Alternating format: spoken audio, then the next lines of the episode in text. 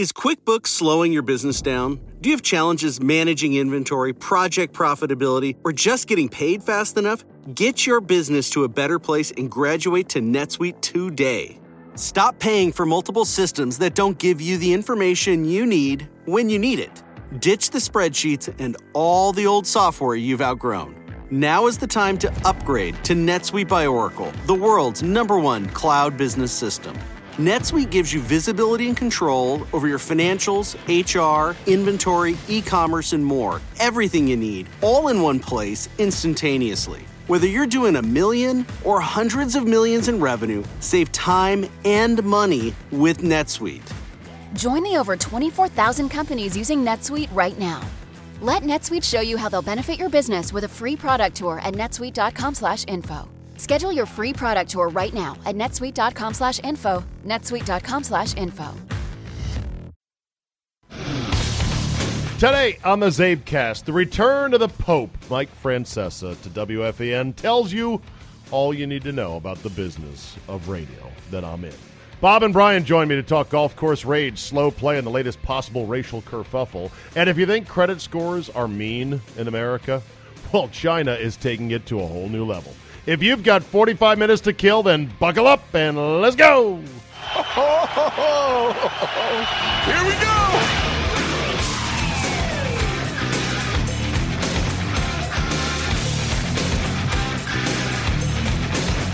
Wednesday, April 25th, 2018. Thank you for tuning in. Bob and Brian, my older brothers from other mothers, join me today. We talk about slow play on the golf course and the police call for a five sum of African American ladies at a private club. Hmm. Bad look for sure, but could there be more to it?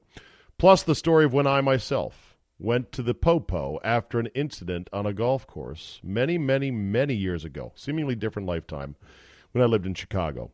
That plus other cases of extreme golf course violence and rage. But before we do that, a couple of things. Let's start with Mike Francesa. Mike Francesa is apparently heading back to WFAN after all of three and a half months of, quote, retirement. Wow. This is a cave job on both ends both on Francesa's end and on WFAN's end of it. And if you're Rob, you're not Rob Carlin, Chris Carlin, Maggie Gray, and Bart, Bart Scott, you've got to be feeling like, really? Really? You gave us three months, and that's it. No further backing than three months.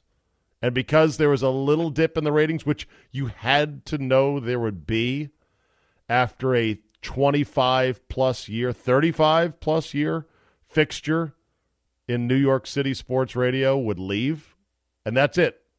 Great, thanks a lot.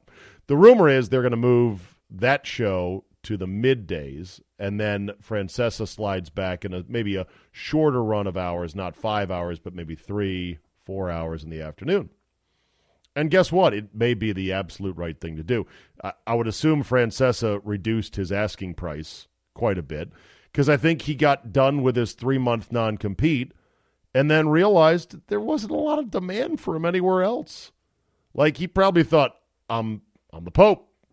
People are going to be clamoring after me. And he found out, like I've found out, there's a lot of people out there. Landscape is changing. You're not as big a shot as you think you are anywhere else. You are great for what you do, which is to be the arrogant, condescending sports pope in New York City. And you know, you don't have to be right at all. In fact, sometimes the wronger you are about certain guys and things and players, it's even better. It's funny. Like on the Shohei Ohtani takes, which he was hilariously wrong about. But yeah, he uh, spent a year saying, I'm not coming back. That's it. I'm retiring. I don't want to do it. I want to go out on top. It's over. And so they le- big lead up, three and a half month goodbye big old extravaganza. Name the studio after him. Steps away, talks about how he's excited to go into a next phase of his career and everything else. And then three and a half months later, now coming back to the fan. And the fan, because they're panicking, they're like, "Yeah, this this show we put together kind of sucks. Um, maybe we should just pretend like this didn't happen."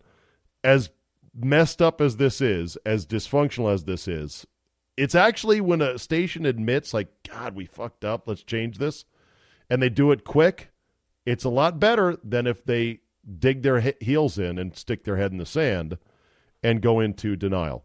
I know this because there was a couple of episodes at my station currently with long since gone management, really under different ownership of the signal that were complete and utter disasters. In fact, once upon a time, they moved John Thompson into the afternoons on Sports Talk 980 at the time. Andy and I had done afternoon drive, and they moved us to the uh, late mornings. And much like, I guess, Carlin, Gray, and Bart Scott, their contract calls for a window of you can, you know, th- that's been the case in my contracts that you don't have absolute time slot authority. They say, you know, management reserves the right to move you anytime between like 7 a.m. and 7 p.m. So they they can do that. You're not going to stick you overnights or weekends, but there's at least some flexibility. And that was the case in my deal. And so Andy and I just had to eat it as Coach Thompson and his show was put into afternoon drive. Oh, Andy would remember this when I talked to him next, you know, by someone at the time, some programmer, someone in management who thought, you know what? No, he'll do just fine in the afternoons. Well, sure enough, it was too much of a shock to the system. Uh, Coach had his audience, we had our audience, and the change was like, you know, they made it over the summer. I think they made it in June, and then by the time football season was coming around, Andy went into management and said, "Please, please." Change this back before football and we'll minimize the damage. In fact, I bet a lot of people won't even know that there was a change because you know, people tune out of sports radio in the summer, and for good fucking reason. There's nothing going on.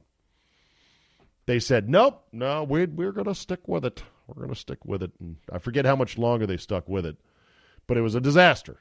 And then they finally put us back in afternoon drive, but we had to spend time going back to collect our audience again because they had chased away a lot of the audience. Meanwhile, you know, we have bonus clauses written into our deal, and you're just sitting there, you're shaking your head. It's enough to drive you crazy. You, you just you can't you can't internalize it too much. You can't get too wrapped up over it. But yeah, it pissed us off, and there was basically nothing I could do. I mean, I could have, I could have said I quit, but I mean, I was under contract. My contract did say that they had the right to move me to mornings with Andy. So what am I going to do? You know, and that's the case in, in a lot of radio situations. So obviously, Carlin, Gray, and Scott were so happy to get the gig. They didn't like argue for or didn't have strong enough uh, agents to say, hey, if you're going to give us the gig. In case you decide you've got buyer's remorse, guaranteed money, all up, not up front, but guaranteed, super guaranteed money in radio, which is hard to get, and no time slot change whatsoever.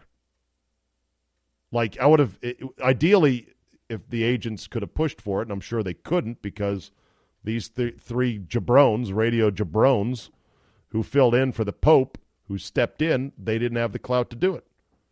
But the ideal thing would be to say, look, if you break up the show, if you get rid of any of us three, if you change time slots even by an hour, then guess what?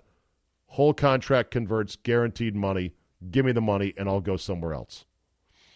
That'd be nice if you could get that in radio, but it's very hard to do. In fact, I'm sure Francesa was frustrated that he couldn't get the raise that he thought he should have gotten, and that's why he basically said, That's it. I'm retiring. I'm going to walk out of here.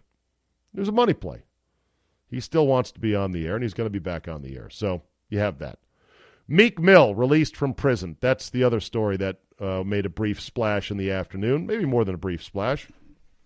Helicoptered to the Sixers game was um, picked up by the one of the Sixers' new owners, young white billionaire owner, and icon of Philadelphia, South Philadelphia, and apparently very well liked. And I know that Rob Kraft, uh, uh, Rob Kraft, Bob Kraft, Robert Kraft, New England Patriots, had visited Meek Mill in prison, and the Supreme Court decided that he was unjustly put back in jail or prison after numerous parole violations by perhaps an overzealous judge. And now he's out. And ESPN gave it full breaking news coverage as if, like, so wait, what's this story again? Well, see, he's a rapper and he's violated his parole and he was in jail prison, and now he's out, and he's going to the Sixers game. Okay, but is he is his brother on the Sixers team? No, Just a fan. Okay, so what other fans are going to the game that maybe didn't just get out of prison this afternoon? Oh, we don't know, but Meek Mill's famous. He's a rapper. And so, yeah, cross promotion and boom. Let's get a chopper in the air and follow Meek Mill returning to civilian life and to go to a Sixers game. All I can say is, boy, oh boy, there's a lot of people invested in Meek Mill's future as an upstanding, law abiding citizen who is still on probation, I believe, despite being out of jail, that, boy, wouldn't those people feel stupid if Meek Mill gets in trouble again, like real trouble? And would their tune change if he did something? Because he went to jail originally, Meek Mill, on a weapons violation, a weapons charge, and then just did one dumb thing after another uh, to to violate his probation, according to the judge, and the judge was sick of it.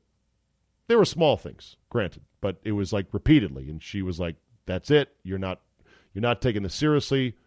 Get in prison." So anyway, what if Meek Mill were to touch the third rail of current public celebrity life and commit an act of domestic violence? Oh boy. Then ESPN might say we're not going to cover this guy as if he's some leg- legitimate super fan that deserves sportsy coverage just because he likes a professional team. I don't know. I wish Meek Mill the best. Uh, get that new album out. I will definitely buy at least a copy, two copies. One copy for me, one copy for my mom, and we'll go from there. One more thing David Feherty took to Twitter to complain about airlines mistreating him. An airline, in fact, American Airlines. Oh, how I love it when celebrities, quasi celebrities, non celebrities who think they're celebrities go on Twitter to bitch about inconveniences while flying. Quickly checks his own timeline. Have I done this myself? Eh, maybe I have. Maybe I have. It's easy to do if you have any following whatsoever on Twitter to bitch about stuff that drives you crazy because you know flying is a stressful, tiresome, cramped, inhuman, frustrating endeavor. And I don't fly very much every year, but guys like David Feherty fly a ton. And so if you fly a ton, you're just constantly worn down by the bullshit the airlines put you through. So I get all that. But at the same time, what are your expectations? Are people being realistic about okay, I've had one awful experience flying, but guess what? I have also flown many, many, many, many, many, many times where it went completely uneventful and very smoothly. And I was treated great. I think we as humans tend to discount that, and we're expecting a level of perfection that is unattainable. Now, there's also an expectation that the employees should treat you better at certain airlines. There's there there's a lot of room for improvement there. Some airlines are a lot better, like Southwest. Southwest is I think is known for having the friendliest employees and the best customer relations in all of air travel. It's I think why they have the heart as their symbol, as one of their icons that you see everywhere. That they're human beings with a heart, and so that when shit goes down and goes wrong, they're going to help you with as much of a smile and empathy as possible. Other older airlines with a lot of unionized labor force, gate attendants, flight attendants, pilots, etc. And I don't know the union I don't know the union status of other airlines. I think Southwest is not, but I'm not sure. And I'm not anti-union. I'm in a union, so back off on that one. Good old AFTRA. But the older airlines with some of the more veteran employees are more jaded and cynical about, you know, this career they chose. Because guess what? They're dealing with 98.2% wonderful, realistic, civilized human beings every single day. But the 1.8% of assholes, drunks, psychopaths, that might only equate to one or two people a flight. But if it's one or two people a flight every flight you're on every day, well, then that could perhaps make you a bit jaded, cynical, and rude. well, it doesn't mean you should be rude to passengers that you're just trying to help. I know, I get it. What did what did Feherty tweet? Okay, here. Here's what David Feherty tweeted. Hard to impress upon my followers how much I hate the lying bastards at American Airlines right now. Disgusting. I'm a 3 million mile concierge key member and will be flying Delta as much as possible from now on. Oh my God, sick burn. By the way, uh, David Feherty, I think, has 600,000 followers. I'm a follower. So there's that. I don't think that that's going to sink American Airlines. And he didn't even at American Airlines either.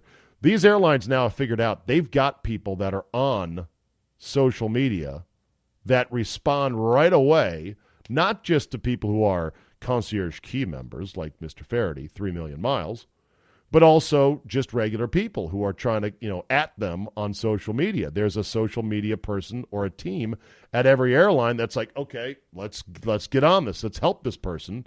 They generally will do that. Now, as far as what happened to Feherty, I don't know. He didn't explain. I did read all the comments, and some were supportive, others were snarky, others were sort of like, yeah, yeah, Delta, they're not much better people ripping on United, people ripping on everybody. It's a it's a tough game. It's a tough racket. I don't know what people's expectations are. You know, it's like if you fly, if you're a three million mile concierge key member, how many other times have you had an incident or an issue with American David Feherty. Now he lives in Dallas, and I think American Airlines has a stranglehold on that hub. So I don't know how easy it'll be for him to switch over to Delta. I had heard in the past Delta had a shit reputation. Maybe that's gotten a lot better in the days since. Um, yeah, I don't know. I, I don't know what happened, and I don't know. Like you know, you fly that many miles with American. You they must be doing something right, right? Or have you hated American all three million miles along the way? What was it that happened? Because there's so many things that can go wrong in aviation. A lot of things that are way beyond the airline's control. Yes, the airlines do sleazy bullshit stuff like intentionally overbook planes and then bump people on those. Uh, they schedule connection times way too short, knowing full well that you know we're not going to make this connection right there. They have some really shitty people that work customer service. I get all that, but think about all of the other things beyond their control: weather, equipment failures, the fact that the hub system of aviation in America is a complete clusterfuck and not good. I mean, there's a lot of things that can go wrong. You get on a flight, everyone's boarded, you're getting ready to go, and then a, a, a, mechanic gets on the plane and finds out the microwave isn't working or something like that that really doesn't have anything to do with flying, they might ground your flight. They might say, oh, we can't take off until this microwave is working or something very, very minimal. You just don't know. And they do it because, well, they want to keep their planes from plummeting out of the sky, which we've been really good, knock on wood, at in America as of late. Now, that obviously the Southwest flight with the engine that blew up, horrible incident. But the plane landed and everyone didn't die. So that's a huge win right there. I just don't know what people's expectations are. People also complain about how much it costs to fly places. I hear this all the time. Oh, man, costs so much to fly. And I'm like, well, what were you? They're like, it's seven hundred dollars round trip, and I'm like, but you're going to California. Yeah, but still. And I go, well, what did you want to pay? And the answer is almost always like two hundred dollars. And I'm like, you know, they're flying you all the way across the country. To drive would take you five days by yourself and be a grueling ordeal. What do you think is a fair? Ah, uh, it shouldn't be that much. Okay. Now I know that the airlines are kind of in cahoots, and I know the bullshit of you know the uh, fuel surcharge fee after 9/11, or no, no, there's a 9/11 security fee which is outrageous and still has not been rescinded. There is the fuel surcharge fee that occurred sometime around 2008 when the economy went to shit, and oil prices were through the roof, and that in some cases has not been rescinded either. They got away with charging now for bags, which they never did, and that too has not gone away, although Southwest does not, and that's another reason to fly them. But at the end of the day, I think you got to be a bit more flexible. I think you got to be a bit more realistic. You got to say, okay, this person treated me badly, and this flight was fucked up. But man, look at all the other flights. I'm a three million mile concierge key member. Look at all the other flights that went just fine. I also got to give a little. I got to give a little uh, cheap shot to my boy Rob Carlson over at NBC Sports Washington. Rob's a good guy. He's been on the sports reporters before. Does a good job on TV covering the caps and whatnot. He tweeted out recently things have gone south for Southwest Air quickly. He did at them. As we are ready to board, they announce a four plus hour delay. 30 minutes before we're supposed to take off. Now I'm missing a wedding, he says. This airline used to be the one that's so reliable. That's so reliable. I think you had a typo there. All right, two things. Uh, one, you're right. Southwest, in my experience, has been pretty good, although people will complain about them too. Secondly, if you're going to miss a wedding because of a four hour delay, you didn't plan enough lead time. If the wedding is super duper really important, then you've got to get there uh, before. You got to get there the day before. You got to give more leeway eight hours time, nine hours time. And he could probably say, and would probably say, well, I was on the air. I had to do stuff. Okay. Well, what do you want them to do? There was a delay. I'm sorry you're missing a wedding. Sometimes shit happens in life traffic jams, accidents, airlines being late. You miss things. I don't know. I guess it's people just, it's a primal scream that they let out to try to vent their frustration over something that, let's be honest, modern air travel, for all of its pain in the asses, still pretty amazing. We are, as they say in the Southwest Airlines commercials, free to move about the country. There you are. All right, Brian, you with us there today? Yep. Okay, fantastic. Everything is on. Well, good. Here we go. Wait a second, wait a second. What Still setting our levels, setting our levels, muting phones. Okay, set your phones to stun. Yeah, Brian's untangling his headphones, getting plugged in over there. Okay. All right, there you go. There we go. All right. All right, we're all here. Oh, thank God we're all here. Okay, very good. All right, well, here we go again, boys. Here we go again. Here we Ready? go again. Who are you, David Coverdale? no. Uh, here we go again. Headline Golf Club apologizes for calling police on a group of black women who were playing too slowly. That is not a call to the police. That is a call to the ranger, Steve. Ah, yes. But of course, it's always more complicated than headlines seem. I don't know. Was it a municipal golf course? Well, before don't the police don't do the they- police act as rangers on those? Cop comes roll up, tells all you to pick good. up pace. These are all good questions, and they will be answered in due time as I unroll this story. But before I go any further, Uh-huh. do you guys know that I once went to the police regarding a slow play incident at a golf course? no. no, Never I told you that story. I vaguely remember this. Okay, I'll read- somebody- I'll- for like I'll three retell it years, at- and I've never heard this. I'll retell it in a second, but just put that in your back pocket as I talk Okay. about this story. Grandview Golf Club in York, Pennsylvania, apologized after it called police on a group of black women after the co-owner and his father said the five some was playing too slowly and refused to leave the course. Now, I'm an experienced investigator and I sense a clue already. The five, some. five? yeah, that jumped off the page at me. it sure did, didn't it? five some. What do you? uh, What do you? Five some? No, four. now there carts, there are some walking? courses there are some courses that permit fivesomes if the course is not crowded. There are some guys that like I, I know uh, there was Jordan or someone else, some ex athlete was famous for playing in fivesomes and sixsomes. I've played before But in Jordan a was playing. But Jordan was playing private clubs. He was Uh, this is a private club. okay. Okay, private but clubs yeah. as well. Okay. But anyway, so fivesomes are generally frowned upon because the more, in theory, if all five in your fivesome are simultaneously getting ready to hit, you can play fast. But usually it's okay, it's your turn now. And even more than just okay, it's your turn, Bob. You know, having played golf, there's a lot of time spent. Wait, who's going?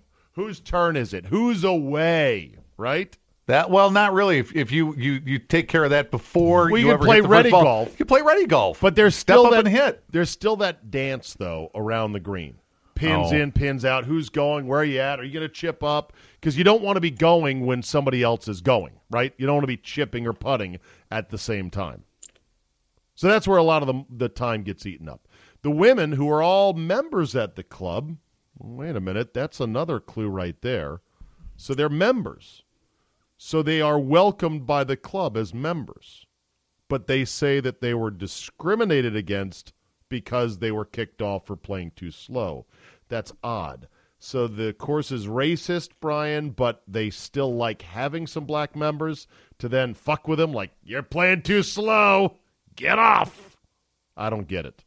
So they were told they were not keeping pace of play on just the second hole, which to the casual layperson wa- uh, reading this story would be like, well, that's outrageous. That's like the two minutes at Starbucks that the two black guys were kicked out. But anyone who plays golf knows you got to nip it, nip it, nip it in the bud on slow play. Am I right, Bob? Yes, I agree. It does. It sounds Even if bad, it's, but it you know by the bad, second hole. If by the second hole you're two holes behind, Yeah. the whole course can be backing up like a clogged shitter behind a group. Yeah. The woman, Myneca Ojo, uh, or she said, okay, so uh, the uh, they claim they are keeping pace with the group ahead of them. Uh, that's what everyone says on the golf course. We're keeping pace with the group ahead. They're like, oh yeah, well where are they? Well, they're just on the next hole. Well, actually, they're just walking off the green of the par five in front of you, and they're on the tee of the next the hole after that. In other words, you're out of position. Okay, You're about two holes behind. Right. Uh, the uh, they said they talked to the golf pro at the course after they were confronted, and the women claimed the golf pro said they were fine. Well, you know why the golf pro said they were fine? You don't fucking want to get into it. You think the golf pro is going to stick his nose in there and go, actually, you were 16 minutes out of pace, and therefore. No, the golf pro is always going to say, shit, when can I get to happy hour at Chili's? Like I'm not the golf pro doesn't give a fuck, Brian. He's like, I just want out of here. I don't want in this. And seeing that it's a group of five black women, do you think that golf pro is going to go? I'm in here. Okay, let's get this solved. No, he's going to side with them. You were fine. Said one of the women. I felt like we were discriminated against. It was a mm-hmm. horrific experience. They're members of this club as well, you said, right? Yes. They've joined. They paid their dues. They, Yes. they're not new to this place. yes. Hmm. That's Brian, the part. Brian, does that qualify as a horrific experience? Being told you have to leave because you're playing too slow. Is that true horror? That's uh, climbing up into first world problem area. A horrific oh, experience. horrific! Uh, quite. Yeah. After finishing the first half of their round, three members of the group of five decided to leave because they were quote so shaken up by the incident. okay. The two who Have they to- never seen anyone uh, play slow, or did they ever complain about someone in front of them playing slowly?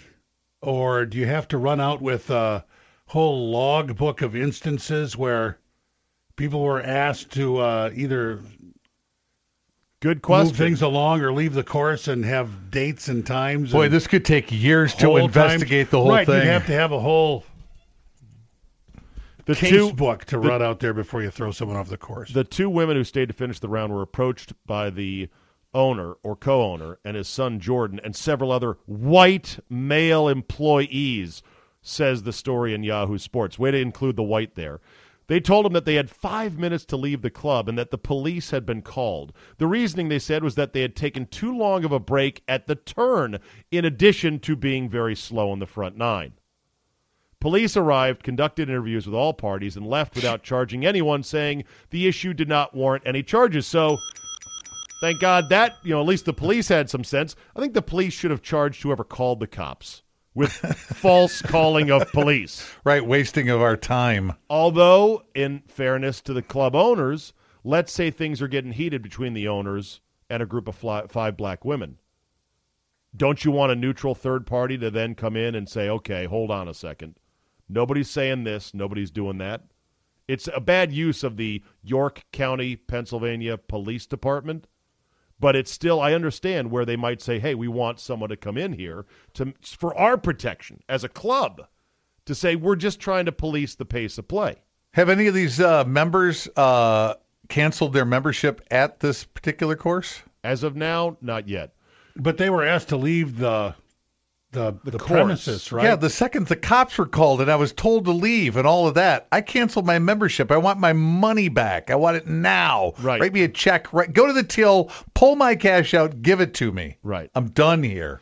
Uh, the wife of the co-owner reached out to the women and said, "We sincerely apologize. Uh, we don't want to make them feel uncomfortable here at Grandview. That's not our intention anyway. Uh, we want all our members to feel valued and that they can come out here and have a great time, play golf, and enjoy the experience. The five women are part of a group in the area known as the Sisters in the Fairway, a group of very experienced golfers who play all over the country. Probably not as fivesomes though." Uh, After they were confronted on the second hole, the women said they skipped the third hole to avoid any other issues. Well, how could you skip the third hole if you were keeping up with the pace of the group in front of you? That means there is an entire hole open to skip. Okay, wait a minute. Uh, the the ranger or the co-owner said you're going too slow. I'll give you a refund. As if writes as if says one of the members as if he didn't want us as members. I said, Do you realize we're the only black women on this course and you're only coming up to us? We paid. We want to play. He walked off in a huff. I can tell you right now every golfer who has ever been confronted with playing slow, white, black, green, yellow, blue, whatever color, all of them have invoked the whole I paid for this round. I'm going to take my time if I want to. Every single one of them. They believe that that is their right, Brian, that they have paid, therefore I am special, and my pace of play, be it seven and a half hours, trumps everyone else's right to play in a reasonable amount of time. But don't you get uncomfortable when you have a guy in your group who is a slow golfer? Like everybody else knows the pace Oh, guys you play with, but then there's somebody else who takes way too long to set up. Guy who's got to think about it, got to get out all this stuff, and ta- you know he's taking too long, and you can see the gap getting bigger and bigger and bigger between you and the group in front of you. And here comes the ranger, and you're thinking to yourself, "I know what well, he's going to say." automatic when you have five. Well, that's I mean, the that's thing. one now, more person. Now, here's what I think going backwards to parts of the story that are not reported. I bet the only reason they were allowed to play as five was because they were black. Because the club is probably saying to themselves, You there, boys? Good. all right, All right, that's why we do dual recordings. Okay. all right. The last think- thing, the- the- Yeah. Okay, go ahead. I think that the only reason they were allowed to play as a fivesome is because they were black. Because the club was like, oh fuck, we don't want to drop the hammer and say the rule is four only, and have these women go to the press and go, see, we're being discriminated against. I'm almost convinced of it. That initial appeasement, first of all, no fucking fivesomes. That's number one. number two, we're going to take pace of play seriously, and we're going to have a, a ranger at the end of nine holes and a ranger at the end of 18 recording how long it takes everyone to play. Everyone. Well, that's uh, you know, in order to show discrimination, you've got to show that you're treated differently than than everyone, right? Do they keep all those kinds of records to Right. make that possible? Now it doesn't it doesn't mean necessarily that Grandview Golf Club in York, Pennsylvania is not a absolute beehive of horrible, disgusting, racist, cracker ass whiteys. It might be. it might be. I don't know. I've never I- been to the club. The owner and the co-owner right. and his son may be the biggest assholes ever, and these five traveling sisters might be the sweetest, best golfers you've ever seen who play in three hours and fifty-eight minutes on the regular. Or they may be lovely women, and they just play slow. Right. I mean, Which it- it makes could be- them There are several combinations here that Right. you could throw in the soup. right. They may be lovely women who play slow, which makes them the devil incarnate. Because slow play is Uh, yeah, a 'cause if I- poison. If I'm behind them after a couple of holes, I'm like, "Come on, ladies!" Or, or Steve, there's always this. I go, "Do you guys mind if we play through?" but now you're going to have to let everybody play through because they're playing that slow. There are a five some. Yeah. Now everybody plays by them. This is one of the most vexing things in golf, which brings me to the story that Bob remembers vaguely. Brian, you forget. I'm going to remind people. It's the time that I actually went to a police department precinct to file a report about a slow play kerfuffle I had at a golf course. Buffalo Grove, Illinois, circa 1993. 90, no, 95. Let's call it 95. I'm playing at some course. At, it's at, did I say Buffalo Grove Golf Course? It wasn't Yes. Buffalo Grove. Yes. Okay, it was. I was living in Buffalo Grove. It was some course up the road. I'd have to look it up. And I go there on a Saturday and I play the front nine, and it is torturously slow. It is a front nine that takes almost three hours. So Wow. yeah. Oh yeah. You're talking a six hour round. Were, I- were, was the turn by the clubhouse?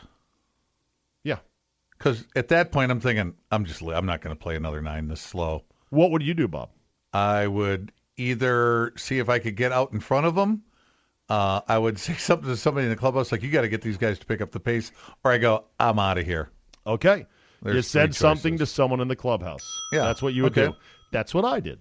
Okay. I stomped it. I clomped into the clubhouse. An angry young Steve Czaban. Head full of hair, eyes full of You venom. didn't have hair. Yeah, okay. I It might have been in a bag in a drawer somewhere. I, he I, didn't collect it strand by strand. He had. I, I clomp into the clubhouse and I start lighting up the guy behind the desk, saying, This is outrageous. This is a joke. I demand a refund. You need to police your golf course better. And the guy was like, Yes. Sir, he's like, Sir, all I can do is give you a rain check. That's the best I can do. That's the course policy. And I was like, Not good enough. I said, I want my money back. And he wouldn't budge. And I was giving it to him pretty good. That was when some burly dude walks into the fray from elsewhere in the pro shop and announces that he is a part time ranger at this course and that I am being unreasonable given that it's a beautiful Saturday afternoon and this is what happens at public golf courses on Saturday afternoons. The play is sometimes slow. Okay, I'm pissed now. I turn to this guy and I decide I'm going to get in his face and I'm going to poke him in the chest with my little poker finger, my finger, and I go, I didn't ask for your input. This is between me and the.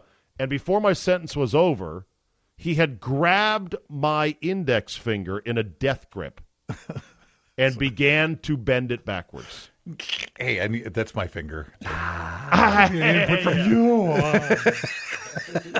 Now you're thinking maybe this poking this dude in the chest wasn't my best idea. Right. And so now he's got me, and I guess thankfully, luckily, he didn't break my finger, although I would have definitely pressed charges.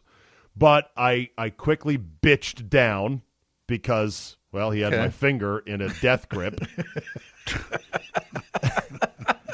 A little humbling, isn't it? I then, it, it is. Oh, shit. I then, s- I then, Ah, shit! ah, this blew up in my face. I was like Fredo stomping out to my car. Now going, you're thinking. Now you're thinking to yourself, what would Steven Seagal do right now? He's got my finger. This is where I'm glad I didn't have a gun in my car. that's where you take your other finger and dig his brains out through his ears. I don't know that move. if you were Steven Seagal. yeah. How about the time in uh, casino where uh, early on at a bar, the guy with the pen? The pen. The yeah, pen? Yeah, yeah. and he, he's just your pen. And Joe Pesci winds up stabbing him Right. in the throat. Doesn't kill him, Yeah. as far as we know, but had him crying. Look at him crying I- like a little girl down there now. I gotta believe he was dead, man. He really went after him. He stabbed him in the neck a bunch of times. he did. A lot so, of times. So yeah, so I, I bitch out and I, I, I think I stomped off the course, whatever, and I went home. I was pretty shaken up by it. And I go go back home to my apartment and Mm-hmm. I'm just getting more and more pissed as I'm sitting there and I said, Fuck it. I'm gonna go to the local police department and I'm gonna file a report. Because that was technically assault. Although I guess he could have charged me with assault, Brian, because that's any unwanted You unwanted touched touching. him first. Any You unwanted him touching. with your finger. Right, Did- yeah, touching it- is assault. The lowest level of misdemeanor assault. Any unwanted touching, and I did touch him in the chest. I poked Yeah. him once. You stay the fuck out of this, I think is what I told him verbatim. And that's when he grabbed my finger. And so, because Ah, ouch! Ow! because because I uh, because I fought, so because he said I'm a part time ranger, I'm like he identified himself as an authority figure. And that's and, where and an employee. Ah. That's where I said, and I'm sure at some point driving to the police station, I thought in my delusions of grandeur, I'm gonna own this fucking golf course, lock, stock, and barrel. I got him now. Pew, pew. I'm sure that's what I was thinking, right? Sure. When in reality, no, nothing of the sort. So, but I did. So I was like, okay, so this guy is a part-time ranger. So, in other words, sort of a quasi-employee of the club had assaulted me in the clubhouse because I was complaining about the pace of play. And so I uh, I file a police report, and then I believe the police department brokered a phone call between me and the head pro, who was not in the clubhouse at the time, and I think he agreed to give me you know a couple of free rounds and to let it all go away. And like, But did you say? But not if that gorilla, that finger twisting gorilla, that- is on the premises. Right. No, I didn't. I wish I had done that because he said, you know, uh, the, the the guy that you got into it with is very sorry. He lost his temper as well, and he has apologized and has promised that that won't happen again, and blah blah blah. And so me, I was like fucking Kramer caving with two rounds of free golf. You I was settled like, for free coffee? I did. I basically settled for free coffee. I drove to the Who police told you to station. settle? Who told you to settle for coffee? I drove to the police station thinking, okay, I'm fucking gonna own this course too. All right, two free rounds, uh, okay. And I think it was maybe two free foursomes. So there was that. But this is what happens on the golf course. People get nutty. I once got in, almost got into a fist fight over hitting into a group on an adjacent fairway at a municipal course in Santa Barbara, California. We had a murder out here. Yeah. Where? Uh, When? New Berlin, it 15 years ago. It was a while. It's getting further and further back, but there were two It's the one off of uh, 124th, right? somebody some some groups out out uh, golfing they were walking or whatever they got into some sort of altercation one guy kicked another in the chest and killed him Oh my God! yeah boom in With an all flying out chest Donnybrook kick. I got into I got into it one time where we were hitting off a tee you can't see the hole you know and one of the guys in our foursome crushes it and drives the green it rolls up on the green so we come up and we go, you know, a lot of times what, when you can't see that, just decorum is, is like, whoa, hell of a drive. Who hit that? You know, the guy's up, you know, the guy right. hit into. Because like, when a ball trickles up onto a green, it's in no danger, Bob, Right. of hurting. it might surprise you a little. Yeah, right. It might surprise you. It is a slight bit of etiquette breach, but like you said, at the core of it, you should go, "Hey, fucking great shot! What Yeah, a who hit what that? a what That a what big. a what a Bunyan-esque wallop Yeah. that then- was! My then it God, turns- it turns well out- done. it's the smallest guy in our group who did it. It's like, oh, yeah. Uh, and these guys were not impressed. They were like, they were bitching the whole time, and, and we're all going, hey, sorry about that, sorry about that. I'm kind of surprised we even have to say that because it's golf and we're men, you know? Right. And we're going, okay, sorry. And the guy goes, not good enough. And I said, well, do you want money? I'll give you money. Would money make it better? Because that's all I got now. Unless you have something else, that's all I have. All I I'm have done an with it. apology. Do you want right. money? Yeah. He goes, not good enough. Do you want money? How about the, uh, how, How about about that's- change of attitude? How about money? How about not giving me your, your face? Yeah. That's funny. Oh my God. I even of, got my wallet out to be more of a Oh, horse's wow. ass. Do you want money? I think you guys need to read Sun Tzu's Art of War before you golf again. there was a It viral. happens so rarely that it's kind of surprising when it does. All right, how about this headline? Drunken argument on Australian golf course leads to near fatal stabbing incident. This happened just a well, week alcohol ago. was introduced. Alcohol was introduced here. That's okay. So things have changed a little bit. uh, Simon Mudd was playing around with Matthew McKay during a drunken round of golf recently at Broadford Golf Course in Australia. I think we should we need to stop at Australia.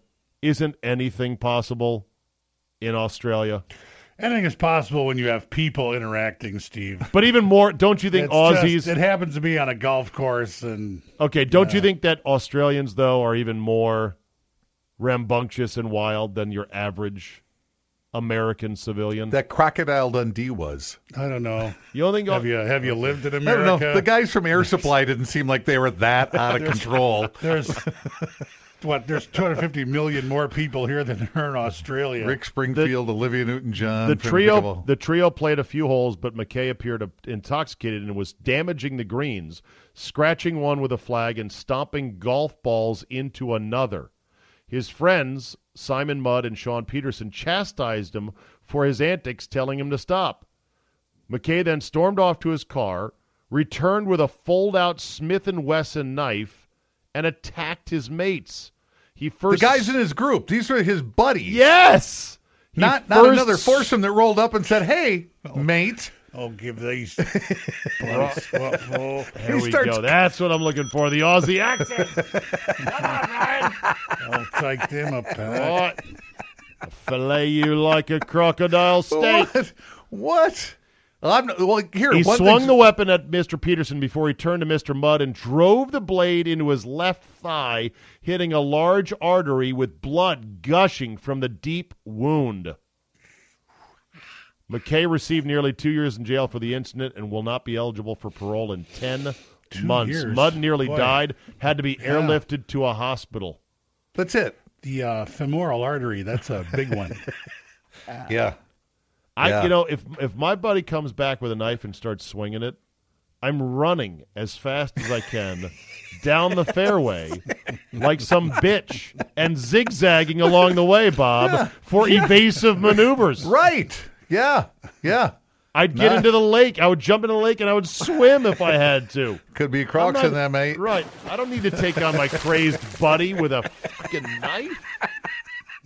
Who do you golf with? Of all the people you've golfed with more than once, who do you think of all those people would be of all the not that them are that likely, but who do you think could have pulled a knife on you in your foursome? Oh, in my lifetime, I don't Yeah. know.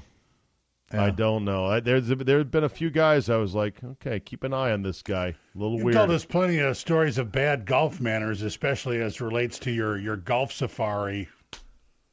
what Where do you was mean? it? To North Carolina, your uh, your Oh, yearly outing, golf safari. Yes. the one that you organize, and Yeah. people leak out on you all the time. We're we're norm we're, we're normally very well behaved that trip. I mean, I don't put up with the, any serious misbehavior.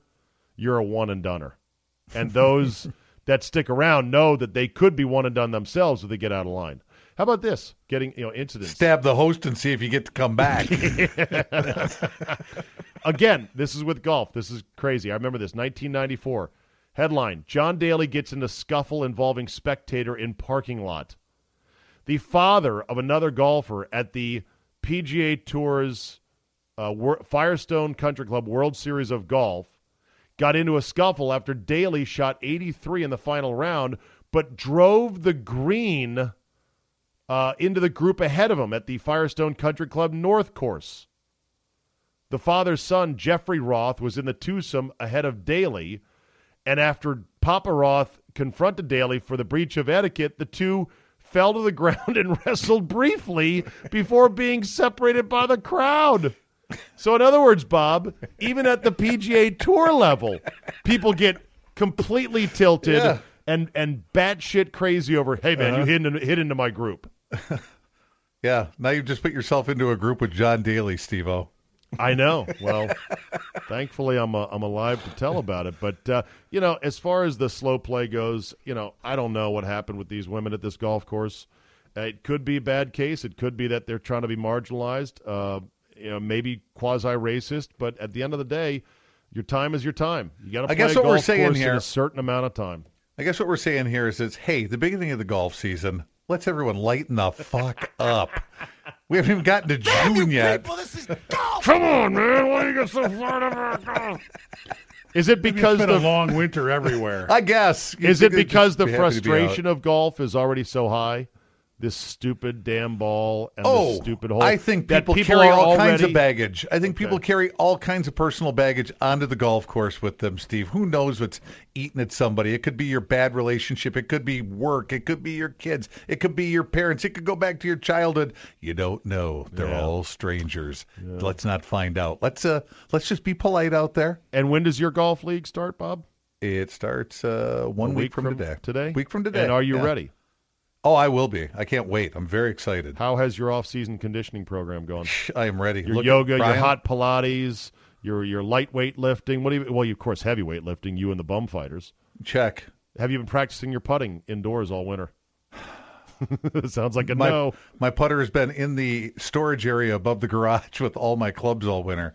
But I have talked to Gitter about it. So there, Okay, yeah, good. I have been practicing. Good. And Brian, how? What is? I have a tank of insecticide hanging on my golf clubs. So what you're sure. saying, Brian, is you anticipate this being the 26th consecutive season in which you are not going to play golf. Well, now this that's summer. not true. I haven't not Ten? golfed for 26 years. Ten? What is your streak? Your streak of not hitting a shot at your annual Bob and Brian Open. How many years? At least 10, right, Bob? At I would- least. I How would long say have we 10. been at uh, Ten. Grand Geneva? I would say ten. We've been out of Grand Geneva now. so the last shot you hit in there. anger was over at the old place. no. Silver I've Spring. Hit, I've hit it You've hit a ball Grand at Grand Geneva. So within the last ten years, you've hit a ball. Okay, Yeah. you're, All right, you're ready to go. You're as ready as I You know am what? for league. You know what, Brian? technically not retired. You're technically not retired. No, he still has a golf. You, you have, you have He balls has a in the bag, bag, right? Yeah. Yeah. Okay. Yeah, no, he's a Like golfer. I said, I got he's some- as ready to go as I am. Some- no, maybe it's weed killer. It's not insecticide. That's insect. Well, that's that's a Well, it's side. weed killer. It's Yeah. a pest, it's a herb, kind it's an poison. herbicide. Herbicide. It's a yeah. side. It's a, you want to stay away from the sides. Golficide They is what we've bugs. got. They kill weeds. Yeah. Golficide, where you get so enraged you murder somebody. There you go. All right, boys. Thanks for your extra time this week. Uh, to hell with you guys. I'll see you next week. yeah. We'll end with this today. By 2020, China plans to give all of its 1.4 billion citizens a personal score based on how they behave. Let me run that by you again because you're probably saying, what? By 2020, China, the government, plans to give all 1.4 billion citizens a personal score based on how they behave. Some, hu- some of their citizens with low scores are already being punished if they want to travel. Nearly 11 million Chinese can no longer fly, and 4 million Chinese are banned from trains. Wow. Wow, that is dystopian as fuck. Are you kidding me? Wow. How do they base it on behavior? What are the what are the metrics on that? How would you perhaps gently complain to the Chinese authorities, you know, I'm not as bad of a person as your behavior score has me listed as. I didn't really spit on the sidewalk, which you swear that your cameras caught me doing. And if they're going to give it to all 1.4 billion citizens, you know, how often do you reevaluate? Because a six year old is going to have a pretty bad score behavior wise, but by the time they're 12, I'd imagine that improves greatly. It is amazing because I, I do remember how uh, New York Times columnist Thomas Friedman, who's written any number of books, is considered widely successful, sometimes has the dumbest ideas you've ever heard of. Like, for example, back in 2010, he was talking about how much he fantasized about America just for a day being China. Here's what he said on one of the talk shows on the weekend in 2010. I mean, just just one day, I have fantasized. Don't get me wrong. I just I would love to be China for a day. I mean, where we could actually, you know, authorize the right solutions. And I do think there is a sense of that on everything from the economy to the environment. I don't want to be China for a second, okay? I want my democracy to work with the same authority, focus, and stick to itiveness. But right now, says Thomas Friedman, we have a system that can only produce suboptimal solutions. That was Thomas Friedman on his China envy back in 2010. Well, my former college newspaper editor, Matt Welch, who now writes for Reason.com, he's a, he's a pretty big thinker in the uh, conservative world or libertarian world. I really should hook up with him, but Matt, props out to you if anyone hears that. Here's this. Matt Welch, who used to be the editor of the Daily Nexus newspaper, uh, he wrote a great response to that back in 2010 saying, Yeah, if we're going to be China, I wonder which politically restive province Mr. Friedman would support removing internet access privileges to for 10 months, because apparently that happened in China. Which bloggers will be imprisoned for reporting on gang rape or contradicting officials' accounts of earthquake damage? Hyperlink, hyperlink to the stories. Will Friedman's propaganda department, hyperlink, be issuing directives expressly criminalizing any domestic reporting on school violence or the Shanghai Expo or criticism by international journalists, with marching orders to, quote, not ask national leaders questions during their visits to Shanghai. And on and on. You get to the you get the picture. Writes Matt, you don't get the stick to itiveness of Friedman's authoritarian one party fantasia without the violent, freedom depriving assault on those, especially not only activists and bloggers and journalists, but those who are not seen, who are seen as threats to the regime. Dreaming about removing checks and balances to impose, a super genius policy is not the work of a geopolitical thinker, but it's the tantrum of an impatient sloganeer.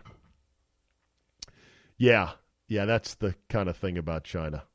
It doesn't work without the threat of eternal imprisonment, torture, and murder. But hey, someday maybe we'll have a personal score and we can brag about it. A government issued personal score. Well, I'm an 86. You're an 86. It's like, I wonder what Scott Lynn's personal score would be. I wonder what Solly's personal score would be. Uh, what would it be based on? Oh, man. The mind does spin. That'll be a wrap for today. You know the drill. Tell two friends and tweet Meek Mill while you're at it. Let them know we're doing this. Leave a positive review. Download, subscribe at all the major podcast outlets iTunes, Google Play, Overcast, Spotify, Stitcher, SoundCloud, and more. And as Will Rogers once said, everything is funny as long as it's happening to somebody else. Thanks for listening, and we will see you next time.